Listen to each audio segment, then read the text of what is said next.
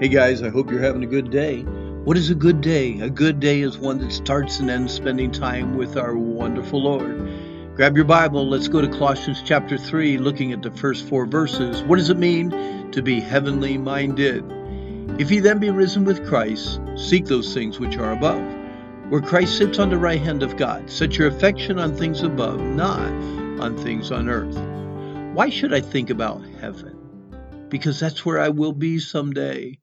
If or since you've been risen with Christ, seek those things which are above.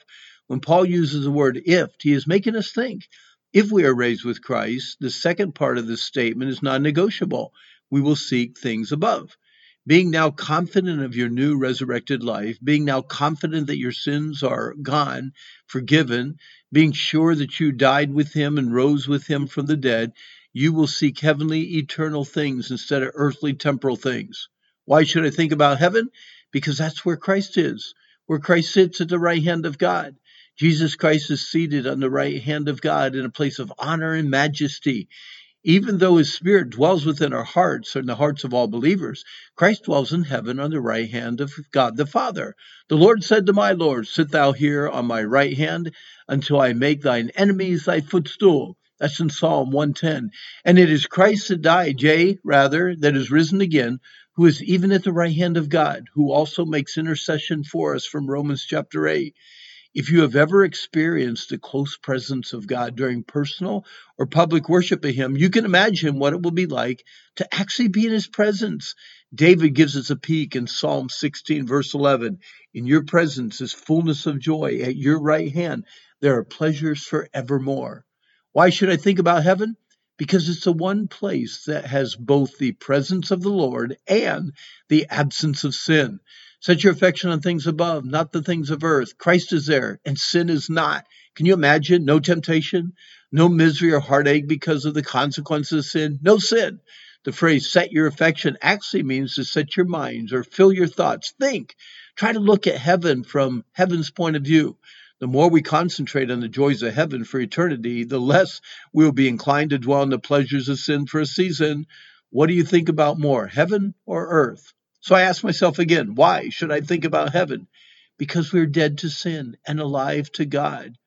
We are eternally secure, protected from every evil enemy. The payment of sin cannot touch us because Christ already died for us. If we would think dead, the power and presence of sin would not have such a hold on our lives. A dead man cannot sin.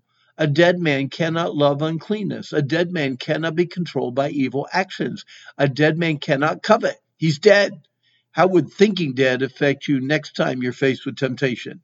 And finally, why should I think about heaven? Because the hard times of ridicule and misunderstanding and rejection will be replaced by eternal joy and glory when Christ shall appear, then shall you also appear with him in glory. Here's a great thought. For centuries, all those who have despised and made fun of Christians by calling them weak, foolish, or ignorant will someday see those same weak, foolish, ignorant individuals right alongside Jesus Christ as returns uh, to the earth. They will see they were wrong. The Lord will have the final say, and believers will be right by his side in agreement. When I concentrate on this truth, I can endure the derogatory comments and the sarcastic slurs that unbelievers may throw my way. I do not have to defend myself. God will do that in His time and in His way. Why should I think about heaven? Well, why not? Well, our time's up. But remember, today's the day the Lord made. Let's rejoice and be glad in it. If you want some help with some Bible studies on fear or anger, lust, stress, or information on the Wilds Christian Camp or the Wilds New England, simply log on to randhummel.com and I hope that you have a good day.